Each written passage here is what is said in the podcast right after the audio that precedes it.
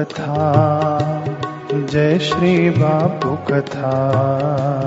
जय जय बापू कथा जय श्री बापू कथा। ओ जय जय जोगी कथा जय श्री जोगी कथा। जय जय जोगी कथा जय श्री जोगी कथा। इसे श्रवण कर मिट जाती है। इसे श्रवण कर मिट जाती है। इसे श्रवण कर मिट जाती है। इसे श्रवण कर मिट जाती है। जन्म जन्म की व्यथा जय जय बापू कथा जय श्री जोगी कथा।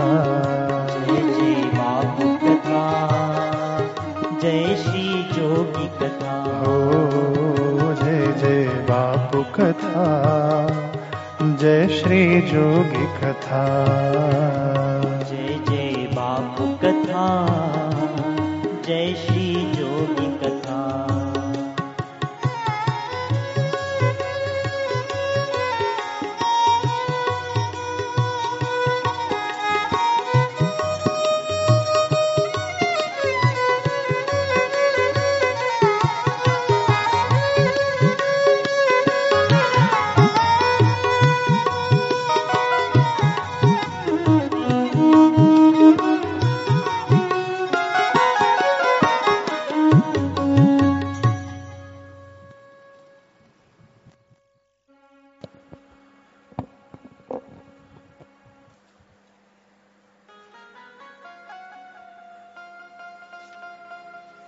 श्री आशा रामायण जी, के प्रथम दोहे पर हम चिंतन कर रहे हैं, मनन कर रहे हैं। गुरु चरण रज शीश धरी, हृदय रूप विचार, श्री आशा रामायण कहो, वेदांत को सार। इस दोहे का प्रथम चरण, गुरु चरण। हमने पिछले बार चिंतन किया, मनन किया। अब रज, गुरु चरण रज।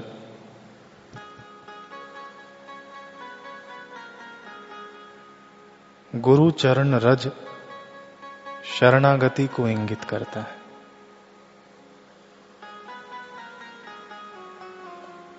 और बड़ी अद्भुत शरणागति की ओर इंगित करता है, इशारा करता है। ऐसी शरणागति मिल जाए तो गगन चढ़ाई रज पवन प्रसंगा। गगन चढ़ाई।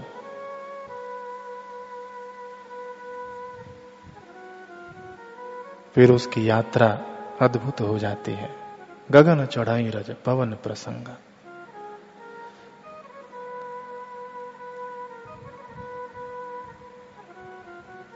रज का एक अर्थ होता है धूल, लेकिन केवल रज है तो धूल है।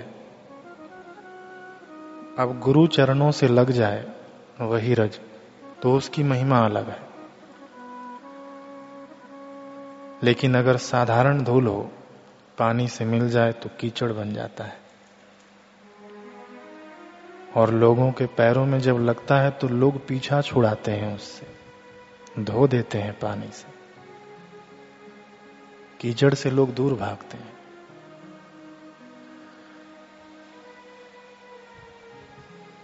और वही रज यदि आँखों में गिर जाए तो लोगों को पीड़ा पहुंचाती है। लोग उससे बचते हैं। अरे वही धूल अगर हमारे सामान पर कोई गाड़ी हो, बर्तन हो, अथवा तो घर हो, वही धूल अगर वहाँ पड़ जाए तो हम लोग साफ़ करते हैं। उस धूल की कोई कीमत नहीं। लेकिन शास्त्रों में उसी धूल की, उसी रज की कीमत तब बढ़ जाती है जब गुरुदेव के श्री चरणों का उसे स्पर्श हो जाता है। उसकी महिमा बड़ी अद्भुत हो जाती है। उस धूल का नाम ही बदल जाता है, परिवर्तन हो जाता है। रज, चरण रज।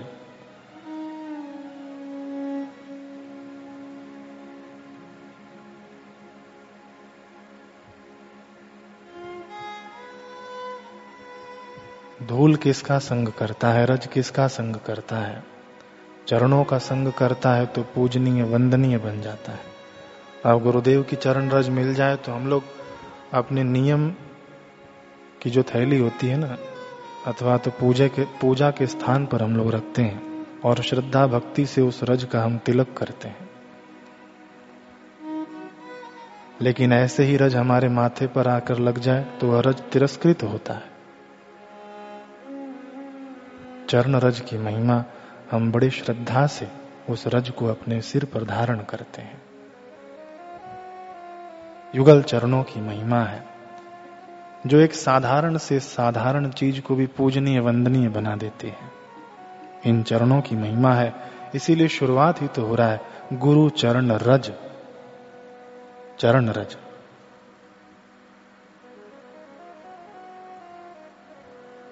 कई पक्ष हैं इस रज के। आज हम एक पक्ष का यहाँ पर चिंतन मनन करेंगे। एक पक्ष है रज का शरणागति। शरणागत हुआ गुरु चरणों में, तभी तो पूजनीय हुआ, वंदनीय हुआ। सब ओर से ठुकराया गया। हमारे सामान पर गिर जाए, धूल हमारे सिर पर गिर जाए, हमारे हाथ पैर पर लग जाए तो सब तरह से वह धूल ठुकराया जाएगा। लेकिन गुरु चरणों की धूली मिल जाए।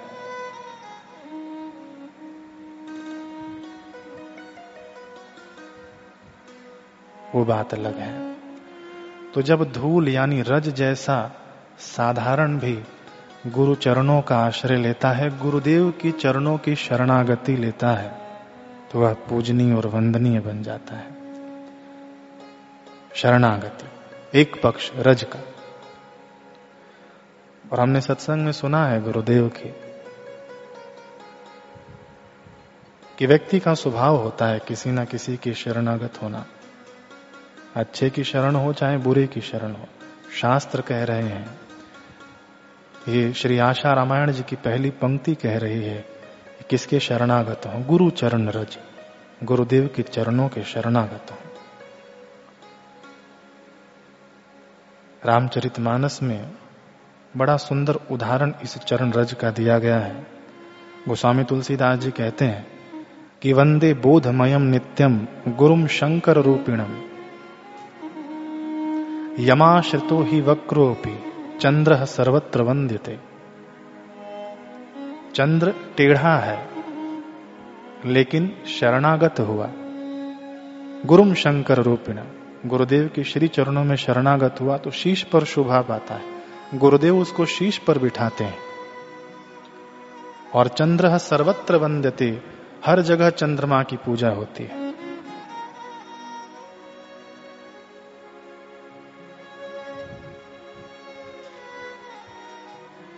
भगवान रामचंद्र जी इसी चंद्रमा के नव अवगुण हमें बताते हैं। यह विषय गंभीर है, ध्यान से हम श्रवण करें। भगवान रामचंद्र जी चंद्रमा के नव अवगुण गिना रहे हैं। मानस में परंतु जब चंद्रमा सदगुरु की शरणागति ग्रहण करता है तो भगवान भी उसी कुल में जन्म लेते हैं। कितनी सुंदर बात है। भगवान नव गुण नव अवगुण गिनाते हैं चंद्रमा के। अभी हम सुनेंगे कौन से नव अवगुण। लेकिन जब वह चंद्रमा सदगुरु की शरणागति लेता है तो भगवान राम जी उसी के कुल में जन्म लेना पसंद करते हैं। वैसे किसी के अवगुण नहीं देखने चाहिए। उनका चिंतन मनन नहीं करना चाहिए, बचना चाहिए। परंतु साधक को अपने स्वामी की करुणा का दर्शन करवाने के लिए एवं शरणागति के भाव को पूर्णतः स्पष्ट करने के लिए भगवान रामचंद्र जी चंद्रमा के इन नौ अवगुणों का हमें दर्शन कराते हैं और कहते हैं कि ये नौ अवगुण हो, फिर भी आप सदगुरु की शरण में पहुँच जाएँ, उनकी शरणागति ग्रहण कर लें, यानी रजवत बन जाएँ। तो चंद्र सर्वत्र वंदते, सर्वत्र आप पूजनीय बन जाएँगे, वंदनीय बन जाएँगे। ये रज की व्याख्या है। तो नव अवगुण कौन से हैं? जन्म सिंधु, पुनिबंधु विष, दिन मलिन सकलंक, घटई बढ़ही विरहिन दुखदाई, ग्रसही राहु, निज संध ही पाही, कोक शोक प्रद पंकज द्रोही अवगुण बहुत चंद्रमा तो ही। भगवान राम जी कह रहे हैं। पहला अवगुण है चंद्रमा में जन्म सिंधु, यानी चंद्रमा का जन्म खारे समुद्र से हुआ। कोई बात नहीं। यह अवगुण आपके आड़े नहीं आएगा। इन अवगुणों का हम नव अवगुणों का भी चिंतन करेंगे। और शरणागति के भाव पर आएँगे। पहला अवगुण भगवान बताते हैं, जन्म सिंधु। खारे समुद्र से जन्म हो तो भी ये अवगुण आपके आड़े नहीं आएगा सदगुरु के चरण में पहुँच जाओ। जन्म के साथ षड उर्मियाँ लगी हैं हमारे। जायते मृत यानी जन्म लेना, मरना, वृद्ध होना, बीमार होना, ये सब षड उर्मियाँ है। षड विकार हमारे पीछे पड़े हैं। काम, क्रोध, लोभ आदि। और यह तन विष की बेलरी, विष की बेल समान है। फिर भी यह अवगुण होते हुए भी कोई फ़िक्र की बात नहीं है। पहुँच जाओ गुरुदेव की शरण में, शरणागति ग्रहण कर लो। तो चंद्र सर्वत्र वंदते। विभीषण जी सोचते हैं कि निशिचर वंश जन्म सुरत्राता, मेरा जन्म तो राक्षस कुल में हुआ है, भगवान मुझे स्वीकार करेंगे या नहीं? लेकिन चरणों का ध्यान करते करते विभीषण जी समुद्र उस पार चले गए। तनिक भी शंका न हुई, बस शरणागति का भाव, यानी रजवत। धूल ने क्या किया? चरणों की शरणागति ग्रहण की। तो चरण रज बन गया। ऐसे ही हम भी शरणागति ग्रहण करें। और भगवान की उदारता कैसी कि जब विभीषण जी आए, तब भगवान सबसे पूछते हैं, वानरों से, सुग्रीव जी से और भी जो लोग वहाँ पर उपस्थित हैं तो सबने मना कर दिया, भगवान नहीं, ये तो हमारे दुश्मन का भाई है। लेकिन भगवान ने यह नहीं देखा, बस शरणागति। विभीषण की शरणागति। हमारे बापूजी के जीवन में श्री आशा रामायण जी में हमको पढ़ने को मिलता है। हिंदू, मुस्लिम, सिख, ईसाई, बापू चाहे सबकी भलाई। हिंदू, मुस्लिम हो, चाहे सिख हो, चाहे ईसाई हो। शरणागति। और ये शरणागति, शरणागत वत्सल है हमारे गुरुदेव। तो पहला दोष भगवान हमें चंद्रमा का जन्म सिंधु बता रहे हैं। ये दोष होने के बाद भी यह दोष हमारे आड़े नहीं आएगा। कब? जब हम गुरुदेव की शरणागति ग्रहण करेंगे। रज। गुरु चरण रज। दूसरा अवगुण गिनाते हैं भगवान बंधु विष। चंद्रमा के भाई विष हैं। कैसे विष हैं? ऐसे नहीं मिलेगा।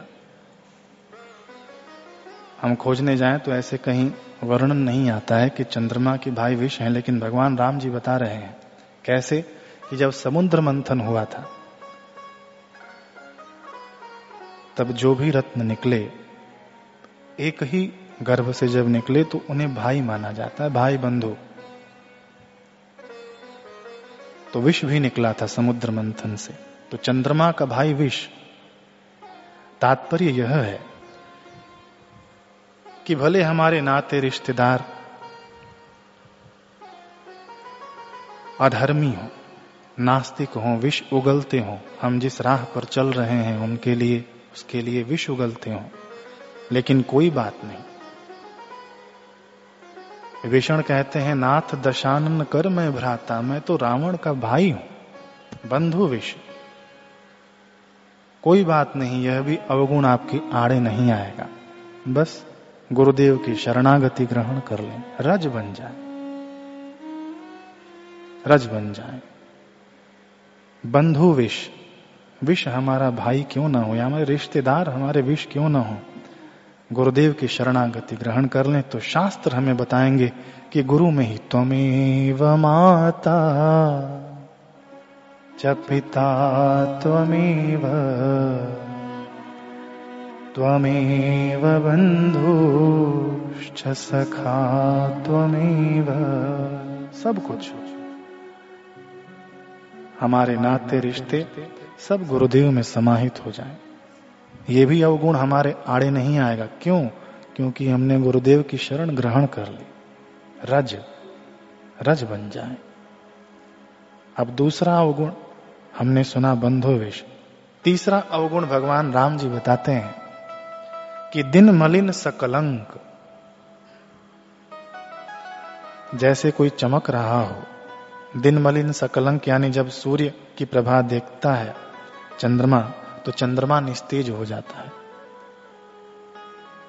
जब कोई हमें चमकता हुआ, उभरता हुआ कोई दिखे तो हमारे में जब ईर्षा का भाव आ जाए, द्वेष का भाव आ जाए तो कोई बात नहीं, डरना मत, घबराना मत बस गुरुदेव की शरण में आ जाना।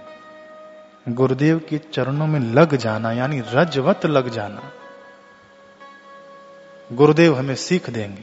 निंदा किसी की, हम किसी से भूल कर भी ना करें। ईर्ष्या कभी भी हम किसी से भूल कर भी ना करें। दिन मलिन सकलंक।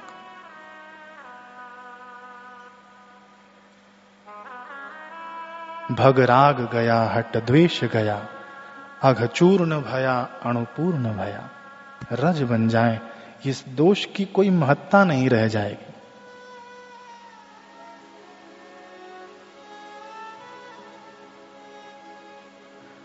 चौथा अवगुण भगवान राम जी बता रहे हैं, रंक।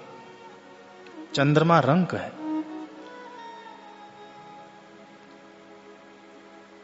रंक, यानी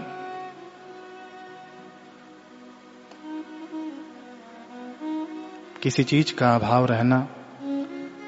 को वा दरिद्र शंकराचार्य जी कहते हैं, यस्य विशाल तृष्णा। को वा दरिद्र, जिसकी इच्छाएँ बड़ी विशाल हो, दरिद्र है।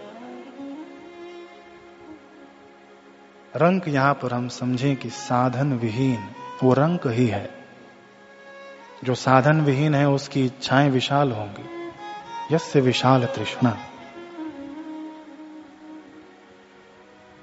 केवल वित्त ही सब कुछ नहीं होता, वित्त से कोई अमीर नहीं बन जाता, धन से कोई अमीर नहीं बनता है।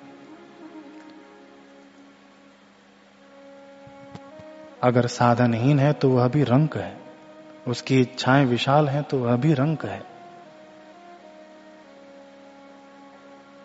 इसके ऊपर एक बड़ा सुंदर प्रसंग है जो संत समाज में प्रसिद्ध है कि गुरुकुल से एक विद्यार्थी की शिक्षा जब पूर्ण हुई तब विदाई लेने लगा, गुरुदेव, मैं अब जा रहा हूँ। मेरी इच्छा है कि मैं आपको कुछ गुरु दक्षिणा दूँ। गुरु ने कहा, बेटा, ये गुरु और शिष्य का संबंध लेन देन का संबंध नहीं है। जो मुझे देना था, मैंने दे दिया। अब जाओ, इसे अपने जीवन में धारण करना, यही मेरे लिए गुरु दक्षिणा है। शिष्य ने बड़ा आग्रह किया कि, नहीं, गुरुदेव मुझे कुछ दक्षिणा देनी है। गुरुदेव ने बताया कि जाओ, जो हमारे राजा हैं, वह सुबह जब घूमने निकलता है तो पहला जो व्यक्ति उसके सामने पड़ता है, उसकी मन चाहिए इच्छा वह पूर्ण करता है। शिष्य बड़ा प्रसन्न हुआ, गया, बड़े ही सवेरे जाकर राजमहल के बाहर खड़ा हो गया। राजा जब निकला, इस ब्रह्मचारी को देखा कहा, मांग लो ब्रह्मचारी, तुम पहले व्यक्ति हो, जिसको मैंने देखा है प्रातः काल मांग लो। तुम्हारी इच्छा अवश्य पूर्ण करूँगा। ब्रह्मचारी विचार करने लगा, कितना मांगो? सौ, दो सौ, पाँच सौ अशरफिया? राजा ने कहा, विचार कर लो, मैं आता हूँ घूमकर। पाँच मिनट बाद राजा चक्कर मार कर आए, कितना चाहिए ब्रह्मचारी? उसने सोचा कि पाँच सौ से क्या होगा? पाँच हज़ार मांग लेता हूँ। राजा ने कहा, तनिक ठहरो और विचार करो। मैं फिर से घूम कर आता हूँ। ऐसे करते करते एक घंटा बीत गया। अंत में उस ब्रह्मचारी ने सोचा कि क्यों न मैं राजा से ही उसका राज्य मांग लू। देखते हैं क्या होता है। राजा ने फिर से पूछा, कहो ब्रह्मचारी, मेरा समय हो गया आप जाने का। उस शिष्य ने कहा कि मुझे अपना पूरा राज्य दे दो। यह सुनते ही राजा तुरंत उस ब्रह्मचारी के चरण पकड़ लिया। ब्रह्मचारी अचंभित हो गया, शिष्य अचंभित हो गया, क्यों राजन, ऐसा क्यों कर रहे हो? मैं तो कब से खोज रहा था कि कोई इस मेरे भार को मेरे सिर से उतार दे। राजा ने कहा शिष्य चकित हुआ कि मेरे गुरुदेव का ज्ञान तो निर्भर करने वाला है। और ये राजा अपना भार मेरे सिर पर डालने वाला है। शिष्य ने अपने चरण छुड़ाए और दौड़ा गुरुदेव की तरफ़। गुरुदेव, मैंने राजा से उसका पूरा राज्य मांग लिया, लेकिन वह राजा कहता है कि यह तो भार है।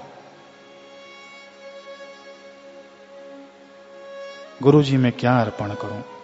गुरुदेव ने बड़ा सुंदर जवाब दिया। बस तू अपना शीश गुरु चरणों में धर दे, तू अपने आप को मुझे समर्पित कर दे। बाकी सब तो मेरा ही है। समर्पण, शरणागति, रज बन जाए।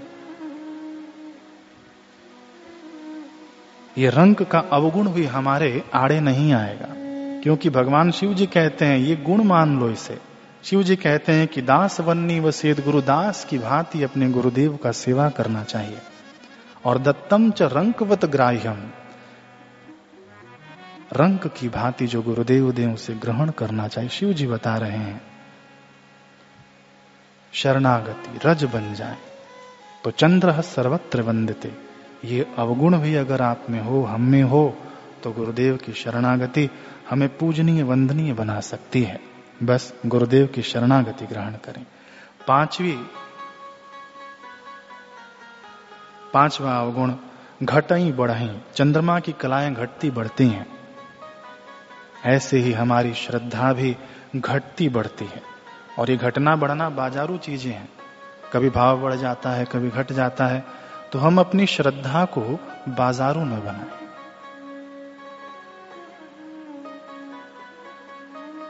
ये अवगुण भी कुसंगति के कारण यदि हमें आया हो तो खूब विनम्रता पूर्वक गुरुदेव की शरण में लग जाएँ, चरणों में लग जाएँ, रज बन जाएँ। तो चंद्र सर्वत्र वंदते हम भी वंदनीय पूजनीय बन जाएँगे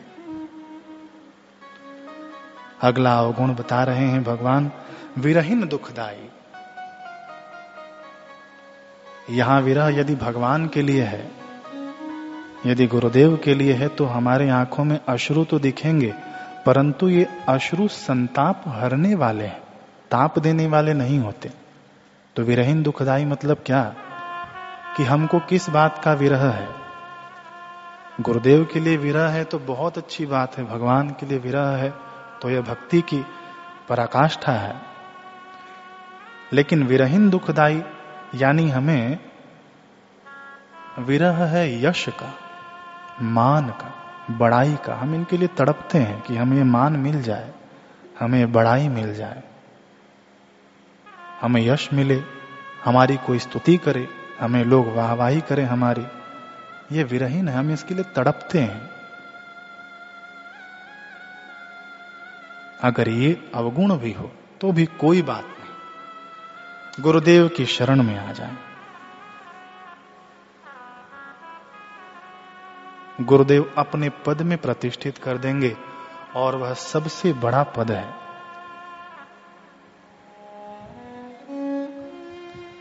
अगला अवगुण भगवान बता रहे हैं, ग्रस ही राहु निज संधि पाई। राहु इसे ग्रस लेता है। यानी हमारे जीवन में भी काम, क्रोध, लोभ, मोह, ये राहु की भांति लगे हुए हमारी साधना को ग्रस लेते हैं। हमारे जीवन में कालिक ले आते हैं। यह अवगुण भी हो, ये चीज़ें भी हो तो भी गुरुदेव की शरणागति ग्रहण कर लें, रज बन जाए। रज का एक पक्ष आज हम लोग सुन रहे हैं, शरणागति। आगे भी हम लोग सुनेंगे। ग्रस ही राहु, शरणागत ले लो, चंद्र सर्वत्र वंदते, वंदनीय पूजनीय बन जाएँगे। अगला अवगुण कोक शोक प्रद चकवा चकवी को शोक देता है यह चंद्रमा। यानी हमसे हमारे द्वारा कोई पाप ताप हुआ हो, हमारे द्वारा कोई दुखी हुआ हो तो उसके लिए जीवन भर पश्चाताप करने की आवश्यकता नहीं। गुरुदेव की शरण में पहुँच जाएँ, वह समस्त पाप ताप संतापों से मुक्त करने का सामर्थ्य रखते हैं। गुरु चरणों की महिमा। नौवा अवगुण भगवान बता रहे हैं, पंकज द्रोही। सूर्य के प्रकाश में कमल का पूरा का पूरा विकास हो जाता है। लेकिन वहीं जब चंद्रमा आता है तो कमल मुरझा जाता है। पंकज द्रोही, पंकज यानी कमल, पंकज द्रोही है यह। हमारे बीच भी कई लोग जब उन्नत होते हैं, सेवा साधना में आगे बढ़ते हैं तो हम देखकर उन्हें मुरझा जाते हैं। यह अवगुण है। केकड़ा वृत्ति कोई आगे बढ़ता है तो उसकी टांग पकड़कर खींचने में जो मानते हैं, ये अवगुण है। पंकज द्रोही। कोई बात नहीं, ये भी अवगुण है तो बस गुरुदेव की शरणागति ग्रहण कर लो। श्री आशा रामायण जी की पंक्तियों में आता है, हम लोग गुनगुनाएँगे अभी।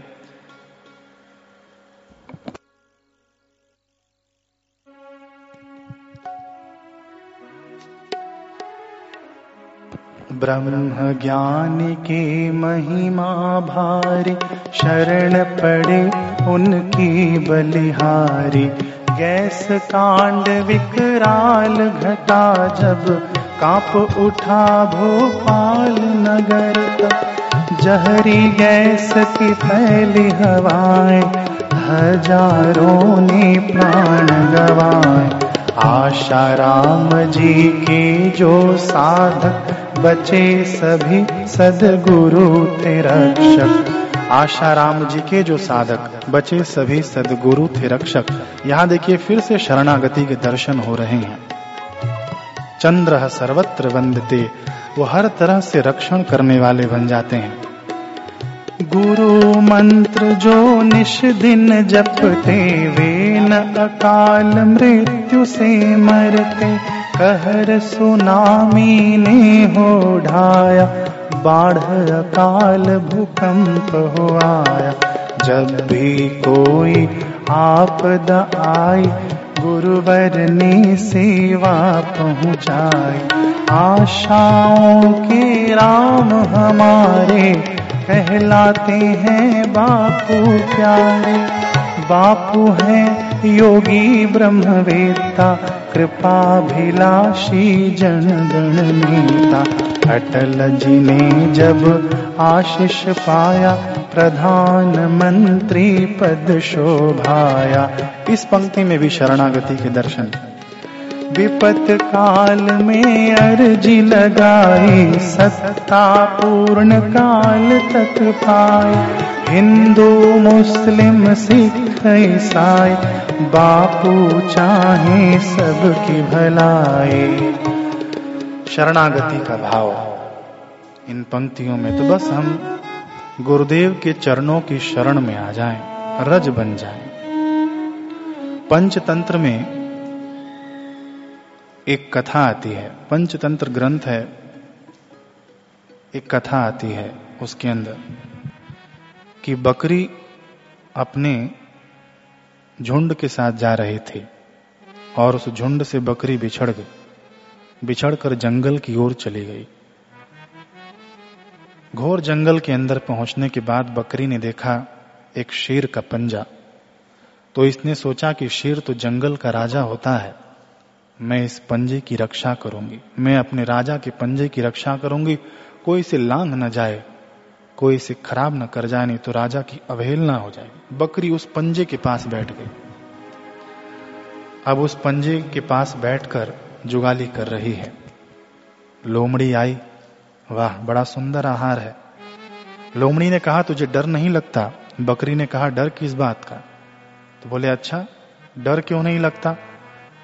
तो उसने पंजा दिखाया, देखो, ये पंजा किसका है? लोमड़ी ने कहा, ये तो शेर का पंजा लगता है। बोले, हाँ मैं अपने राजा के पंजों की रक्षा कर रही हूँ। कोई इसे लांग न जाए, कोई इसका अपमान न कर जाए। लोमड़ी ने सोचा कि अब ये राजा की शरण में है।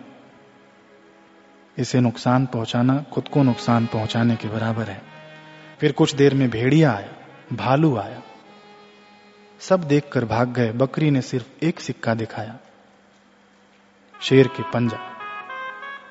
अब आखिरकार शेर आया स्वयं। शेर ने कहा, क्यों? तुझे डर नहीं लगता? बकरी ने कहा, डर किस बात का मालिक?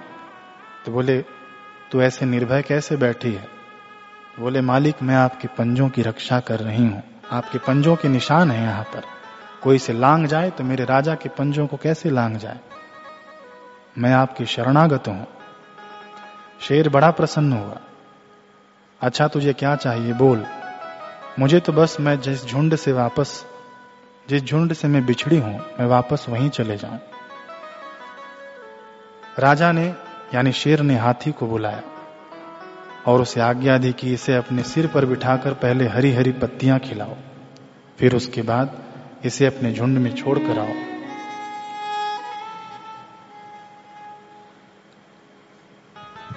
बकरी की शरणागति अपने जंगल के राजा के एकमात्र पंजे के निशान के ऊपर।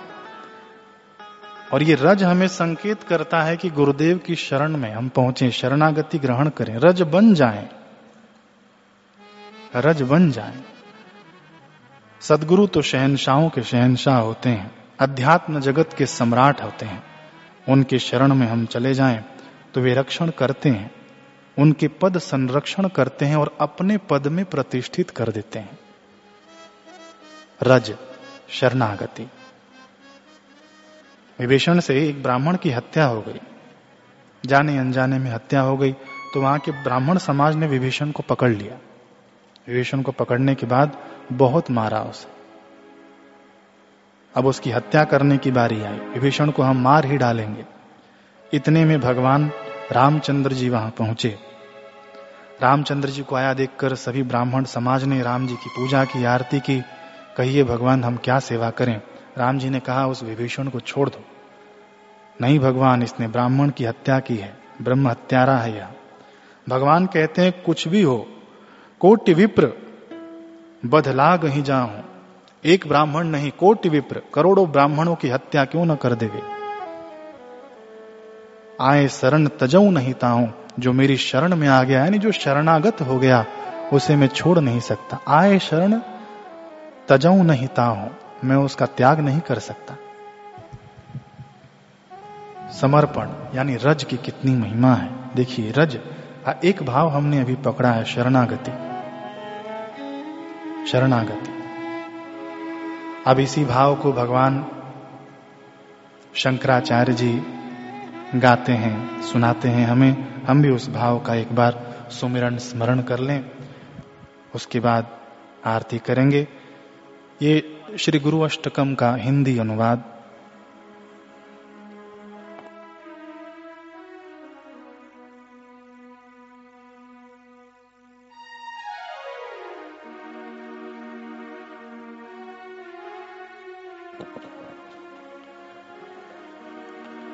स्वयं हो मनोहर स्वरूपिणी नारी। अमित द्रव्य सबोर हो कीर्ति भारी, लगाना कभी चेत गुरु के चरण में तो निस्तार ही है उपलब्धि सारी।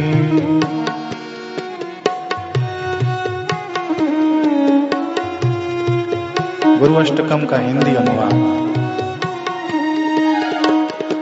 हो भार्या सहित पुत्र पौत्र सुखारी, स्वजन संग रहने को ऊँची अटारी। हो प्रारब्ध से सब सुलभ इस जगत में है बेकार गुरुपद रति जो न धारी। लगाना कभी चित गुरु के चरण में तो निस्तार ही है उपलब्धि सारी।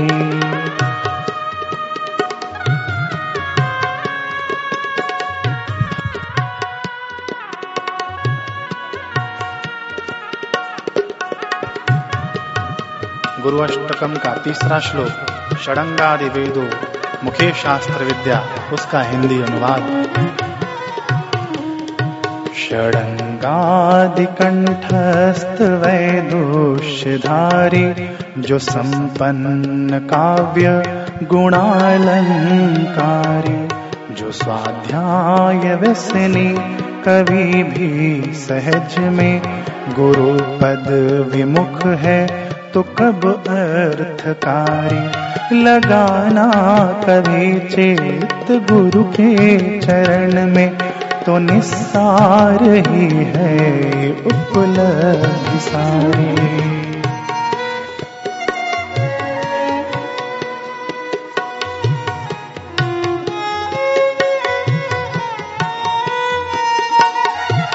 चौथा श्लोक विदेशेषु मान्य स्वदेशेषु धन्य।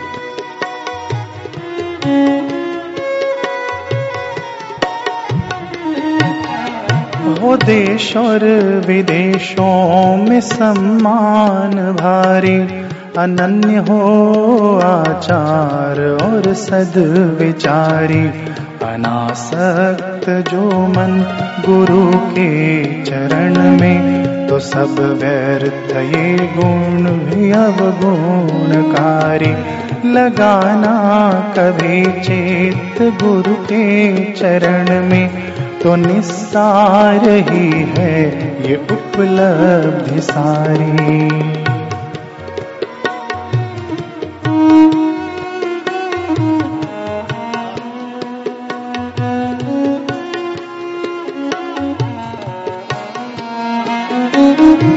जिन्हें पूजते नित्य राजाधिकारी वो सेवित चरण, जो सदा पुण्यकारी, नहीं ध्यान धर पाए गुरुपद कमल में।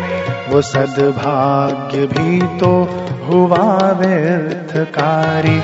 लगाना कभी चेत गुरु के चरण में। तो निस्सार ही है ये उपलब्धि सारी।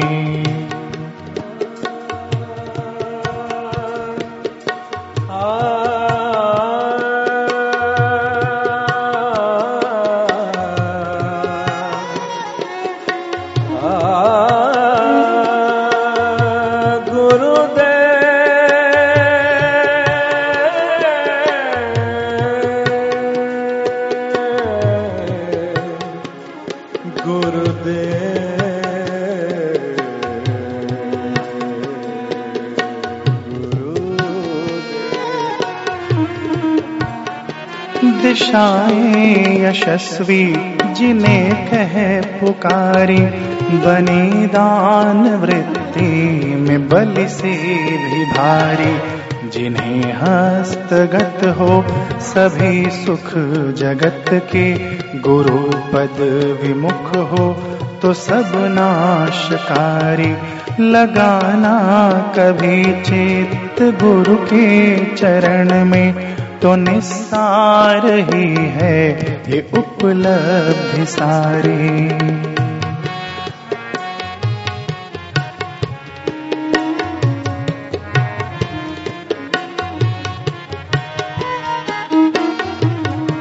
विचलित जो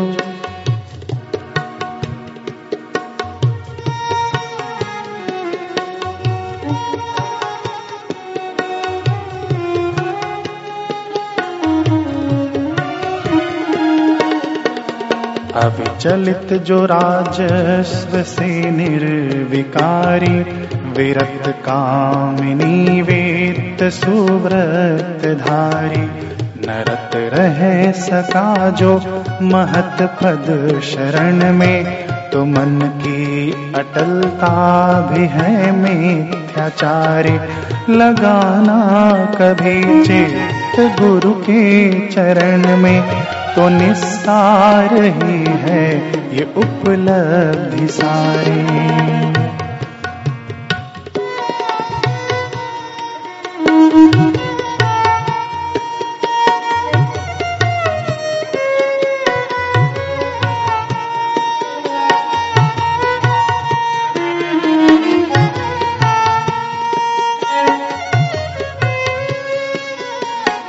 आठवां श्लोक। अरण्ये नवा स्वस्य गेहे न कार्य।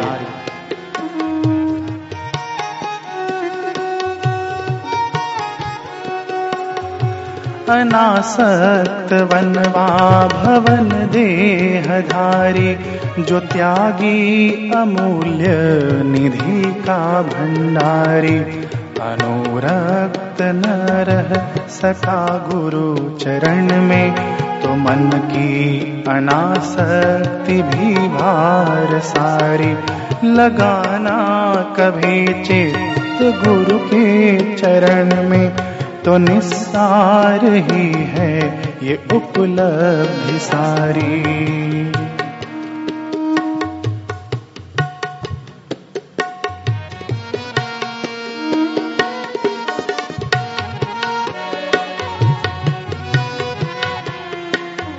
अष्टकम का नौवा श्लोक। अनर ध्यान रत्नादि मुक्तानि सम्य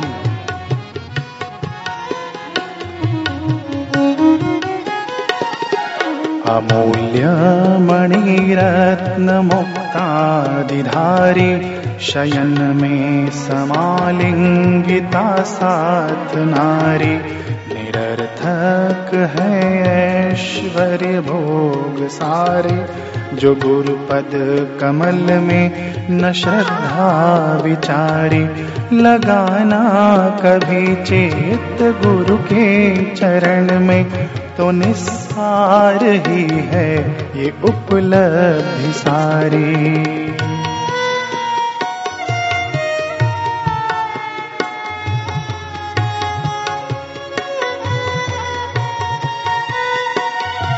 जो राजा गृहस्थ, यति ब्रह्मचारी, करे पाठ अष्टक का नित्य पुण्यकारी। वो संप्राप्त इच्छित परम पद, उसे भी जो गुरु वाक्य निष्ठा हृदय में उतारी। लगाना कभी चेत गुरु के चरण में तो निस्सार ही है ये उपलब्धि सारी। तो निस्सार ही है ये उपलब्धि सारी। ये श्री गुरु अष्टकम का अर्थ हम लोग अवश्य पढ़ें, इसका मनन करें, विचार करें। बड़ा सुंदर भाव श्रीमद आद्य शंकराचार्य जी द्वारा चरण रज की महिमा अगले सत्र में भी हम सुनेंगे आरती की तैयारी करें।